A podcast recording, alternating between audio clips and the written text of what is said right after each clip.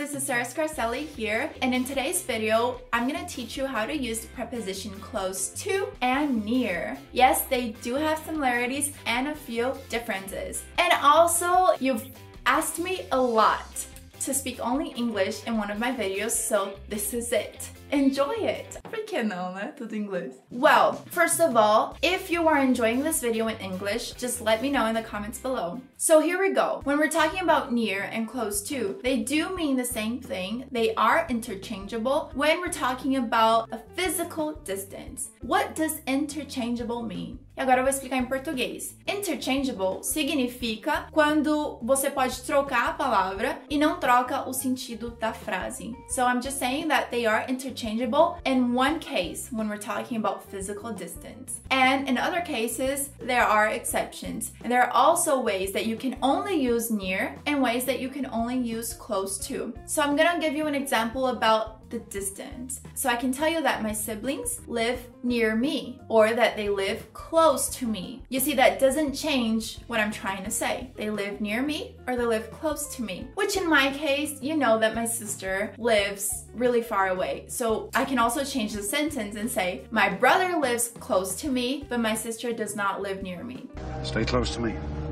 But how do they mean different things? Well, let's start with near. When we say, for example, in the near future, it's really interesting because I cannot use in the close future. I can only use in the near future. Another exception is using near as nearly. And then that would mean quasi or por pouco. So I could also say, my phone nearly fell. Quasi caiu. There's also an expression with the word close that also means quasi e por pouco ou por um triz, which is a close call. And it's funny because it has nothing to do with a call. in Portuguese would be foi por pouco. Nossa, essa foi por pouco. Essa foi por um triz.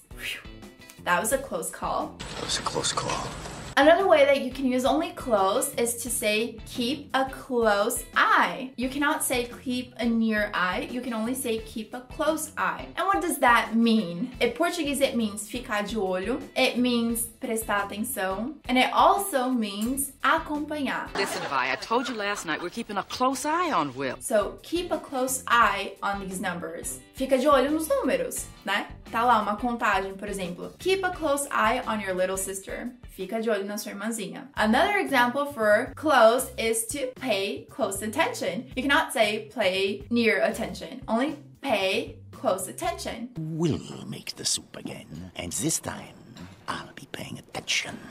Pay close attention. So that's really all there is to it. Another way to use close and not near, which can be a bit confusing, is with a close friend because I can say that my friend is near me, which means that she's physically near me. Or I can also say that my friend is close to me. And in that case, I could mean that she's physically close to me, but I probably mean that she's close at heart, if you know what I mean. That she's próxima, íntima in relationship terms. Part of the problem is she's the mother of a close friend of mine. I can say you should only invite your close friends to your wedding, as an example. Os amigos mais próximos, not near friends right? Well, I really hope you liked today's video. I hope that it was very clear to you the differences between near and close to. I hope you had a really great experience with this video, that you were able to understand what I was teaching and also understand my English. And if there's anything else that I can help you, please do not hesitate and always let me know. Thank you so much for watching. Don't forget to like if you've learned something new in this video. It always helps a lot. And also, if you're a visitor, please subscribe to my channel. We are a growing community and we're here to help you learn English. Thank you so much. I'll see you next class. Bye.